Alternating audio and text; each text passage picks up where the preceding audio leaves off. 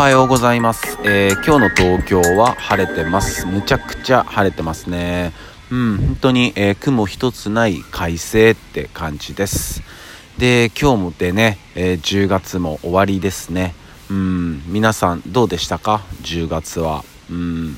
ねきっといいこともあったと思います。でね人ってねなんか自分もそうですけど振り返ってみるとなんかこうちっちゃな嫌なこととかまあうんつまんないつまんないって言ったら変だけどそういうことはなんかいちいち覚えてるんだけど小さいこういいことってなかなか覚えてないんですよね。うん。そこやっぱ一つずつちょっと、まあ、全部覚えるってのは無理だけどもうんなんか小さい幸せやっぱ積み重ねていきたいなって思いますね。うん。で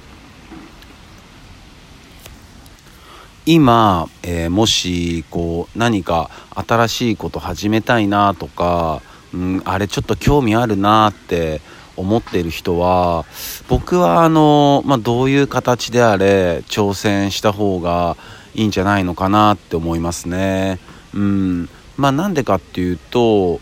あのちょっと図を頭の中にイメージしてほしいんですけどうん横軸が時間で縦軸が、えー、感情。でその今の状態を表すときっと、まあ、時間は進んできて、まあ、感情もねあのなて言うのかな、まあ、慣れてることだったりうん、まあ、仕事だったりって多分ずっと多分横ばいなんですよね、うん、ずっと、うん、そうやってるうちは多分何も起こんなくて。で何か新しいことを始めようと思うとその感情がやっぱり上がりますよね。でやっぱ時間軸とともに感情も上がっていくと思うんでそうなると一番最初に引いた横線とそのちょっと上がっていくと空間ができるじゃないですか。